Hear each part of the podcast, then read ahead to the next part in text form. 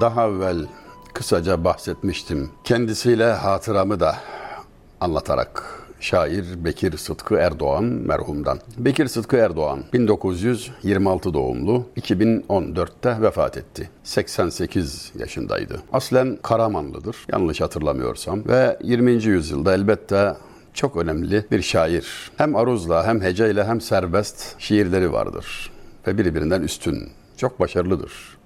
Çok içlidir. Uzun uzun mülaki olamadım. Ama evinde şöyle bir iki saat kalmışlığım da var. Allah razı olsun bir eczacı dostumun buluşturmasıyla nasip oldu. İki saatten ziyade misafir kaldım. Beraber bir vakit namazı da kıldık. Bir çocuk saflığı gördüm 87 vefatından bir yıl önceydi. 87 yaşındaki o adamda. Aruz'la yazılmış şiirleri pek meşhur değildir. Henüz basılmış da değildir bildiğim kadarıyla. Basılması için bazı girişimlerim vardır acizane ve şu videonun çekimi biter bitmez 2 saat geçmeden torunuyla Alper Bey'le bir sohbetimiz olacak. Konu da bu olacak. Allah aşkına sahip çıkın. Biz de elimizden geleni yapalım. Bu hazine bu güzel şiirler derli toplu bir kapak arasına girsin. Bir rafta belki merak edip arayan soran olur diye. Kobu da bulunsun divan arasında demişti Şeyh Galip merhum. Yani bir gazelinde diyor ki zihnindeki evra, evrakı perişan arasında yani bir takım dağınık şeyler görmüş, tamamlanmamış gazeller falan. Kobu da bulunsun divan arasında.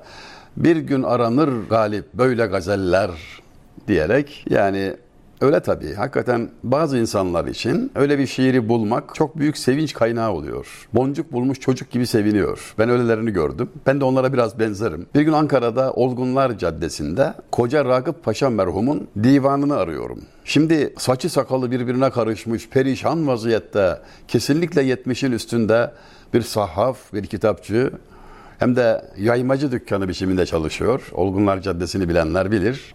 Yan yana bir sürü kitapçı vardır orada. Koca Ragıp Paşa divanı dedim. Şöyle alçak sesle birden dikkat kesildi. Düşünmeye başladı. Böyle ufka dikti gözlerini. Koca Ragıp Paşa, Koca Ragıp Paşa gitti sandığı karıştırdı.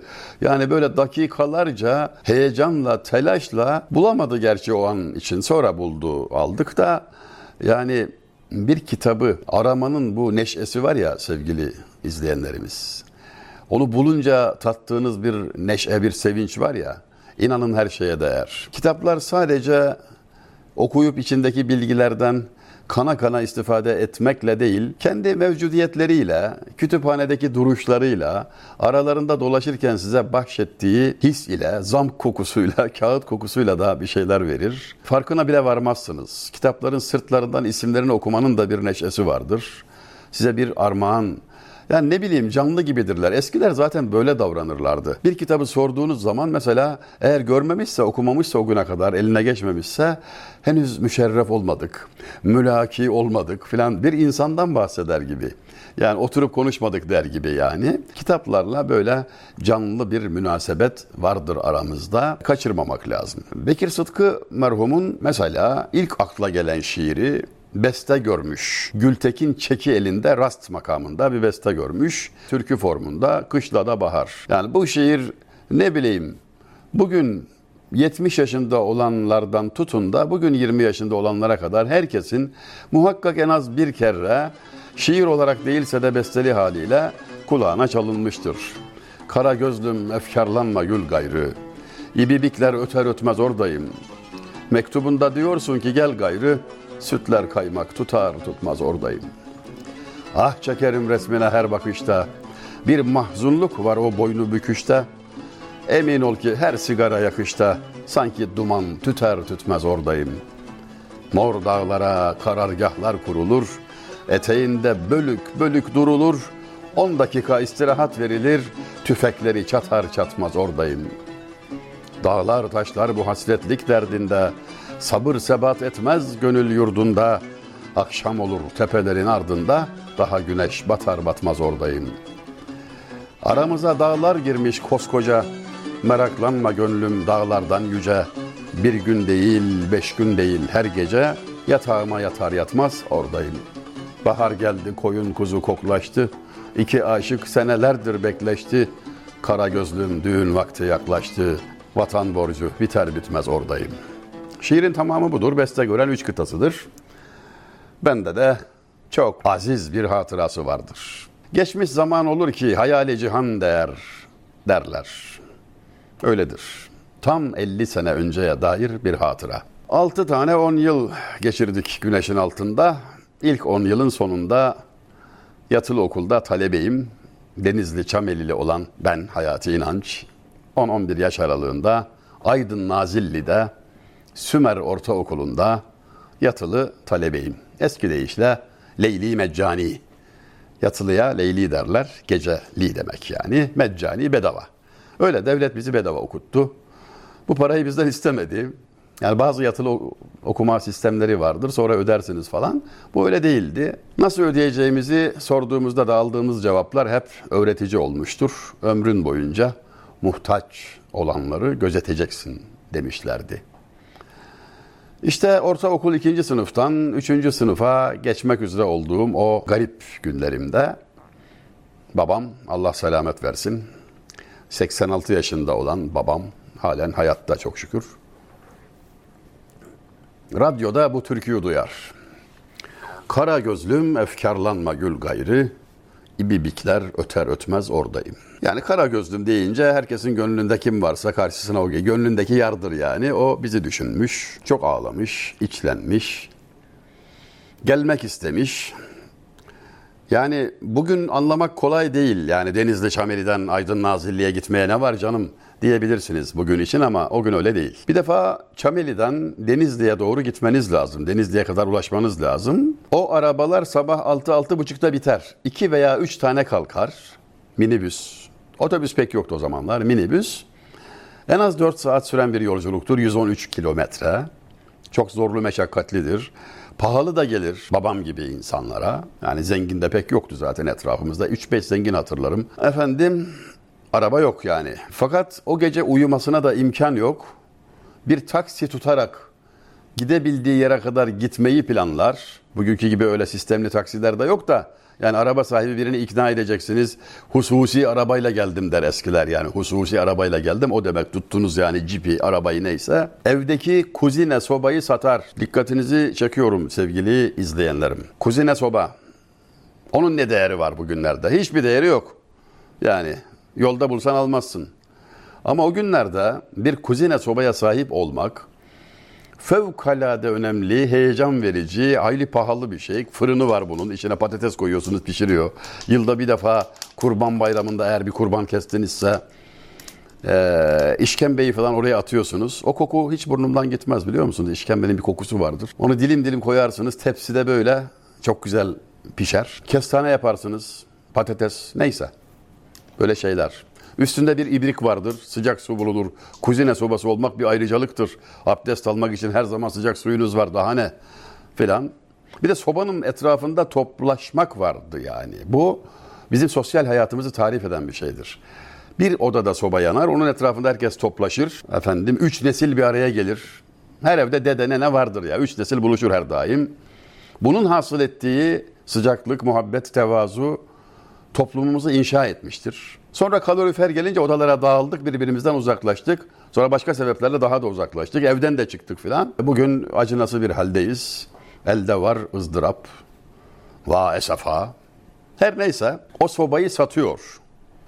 Valla bu çok mühim bir şey. Yani bugün senin evini satmandan daha değerli ya. Sobayı satıyor. Başka parası olmadığı için o parayla bulduğu hususi arabayla Acı payama kadar gelebiliyor 50 kilometre. Otelde kalıyor. Ertesi sabah otobüsle Denizli'ye. Sonra Deniz'den yine bir başka otobüsle Nazilli'ye. İkindi vaktinde babam geliyor. 30'lu yaşların sonlarında bir baba oğlunu görmek için bu kadar meşakkate katlanmış. Sen bugün evlat olarak ona bir hizmet edince de ah oğlum işte masraflı oldu da zor oldu da filan diyor. Bir de bir de bunu diyor yani. İnsan kendisinin atası geliyor yani. Sen o kuzineyi 50 sene çalışsan ödeyemezsin. Oğlum hayati. Yani adalet terazisine konduğunda ya biz dua edelim, isteyelim Allah bize ihsanıyla muamele etsin. Eğer adaletle muamele görürsek kendi adıma söylüyorum yandık gitti, iflas ederiz. Allah göstermesin. Daha anne bahçine girmedim. Yani babanın hizmetinden küçücük bir cüz'ü bu kadar ifade edebiliyorum. Naçiz kelimelerimle. Anne dediğim zaman yer gök birbirine kavuşur. Bu inanılmaz bir şeydir, paha biçilmez bir hizmettir. Ömrü boyunca hizmet eden bir evlada Resul-i Zişan Efendimiz, borcumu ödedin mi ya Resulallah sualine mukabil, o seni yaşatmak için zahmet çekti, sen o ölsün diye bekliyorsun, ödemiş değilsin dedi. Nasıl kurtulunacak peki? Affederse, helal ederse, bağışlarsa. Hepimize Cenab-ı Hak anne baba haklarını sağlığımızda helal ettirmeyi başararak dünyadan ayrılmakla şereflendirsin. Bize bu bunu lütfetsin. Bu ancak lütufla olur, ihsanla olur. Yoksa ödemeye kalkarsan zor. Yani şimdi hem annede hem babada tecessüm eden bu merhameti bilmeliyiz ki, biliyoruz ki Hak Teala'nın rahmet sıfatının tecellisidir. Peki sen Allah'ın rahmetine karşı ne yapmakta, nasıl davranmakta, buna nasıl şükür etmektesin diye sorayım mı? Hadi şimdilik sormayayım. Bekir Sıtkı Erdoğan'dan son bir şiirden birkaç mısra daha okuduktan sonra belki bir videoyla daha devam etmem gerekecek. Bekir Sıtkı Bey'le sohbetimiz iki saatte ama epey geniş bir ufuk turuydu. Temas etmeyi arzu ettiğim bir diğer şiiri yine beste görmüştür. Selahattin İnal'dan bir uşak. Gurbetten gelmişim yorgunum hancı. Şuraya bir yatak ser yavaş yavaş. Aman karanlığı görmesin gözüm, beyaz perdeleri ger yavaş yavaş.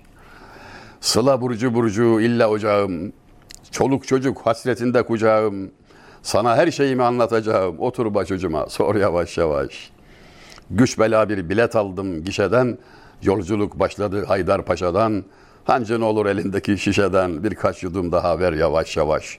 Muhtemelen vişne şurubu var o şişede. Ben o gece hem ağladım hem içtim. İki gün diyardan diyara uçtum. Kayseri yolundan Niğde'yi geçtim. Uzaktan göründü bor yavaş yavaş. Garibim her taraf bana yabancı. Dertliyim çekinme doldur be hancı. İlk önce kımıldar hafif bir sancı. Ayrılık sonradan kor yavaş yavaş. Bende bir resmi var yarısı yırtık. On yıldır evimin kapısı örtük. Garip bir de sarhoş oldu mu artık? Bütün sırlarını der yavaş yavaş.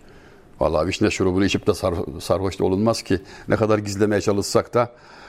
Her neyse bahsimiz o değil. Yani işli bir adamdı. Ve onun serbest vezinde yazılmış muhteşem bir şiirine de birkaç mısrayla temas edeceğim. Bugün ben de doldum taştım yani. Bekir Sıtkı merhumu oğluyla görüşeceğiz, torunuyla görüşeceğiz ya. İyiden iyiye kaptırdım yani. İyi ki görüşmüşüm yani. İyi ki o gün ihmal etmemişim. Rahmetli Necip Fazıl'a gitmeye cesaret edemedik. Adam ahirete gitti. 38 senedir acısı içinden çıkmaz ya. İşte hem Süleyman Arif Emre ile hem Bekir Sıtkı Erdoğan'la hem Yılmaz Öztuna'yla bir görüşme fırsatım olmuştu. Hamdolsun kısa da olsa onlarla yaptığım sohbetlerin lezzeti damağımdadır. Sustu Another Life gazinosu sustu şarkılar. Paletimde renk sustu fırçamda şekil ve bu gece ilk defa Şimal körfezinde sustu Poromos'un mazgallarından şehre pancur pancur dökülen arya artık ne tayfalar mevcut ne komondoslar ne o kortenli kızıl saçlı kanarya. Serbest şiir olur mu? Olur. Bunu da sordular kendisine çok yakışıklı bir cevap vermişti. Şiirin sonuna geliyorum. Birer birer biz ki çoktan bu sapsarı hasret içinde susuz, biz ki çoktan beri kaybolmuşuz. Nasıl ağlıyor musun Maria? Sil gözlerini, sil yavrum. Bizim yokluğumuzdan ne çıkar? Aşkımız var ya. Konuya devam edeceğiz.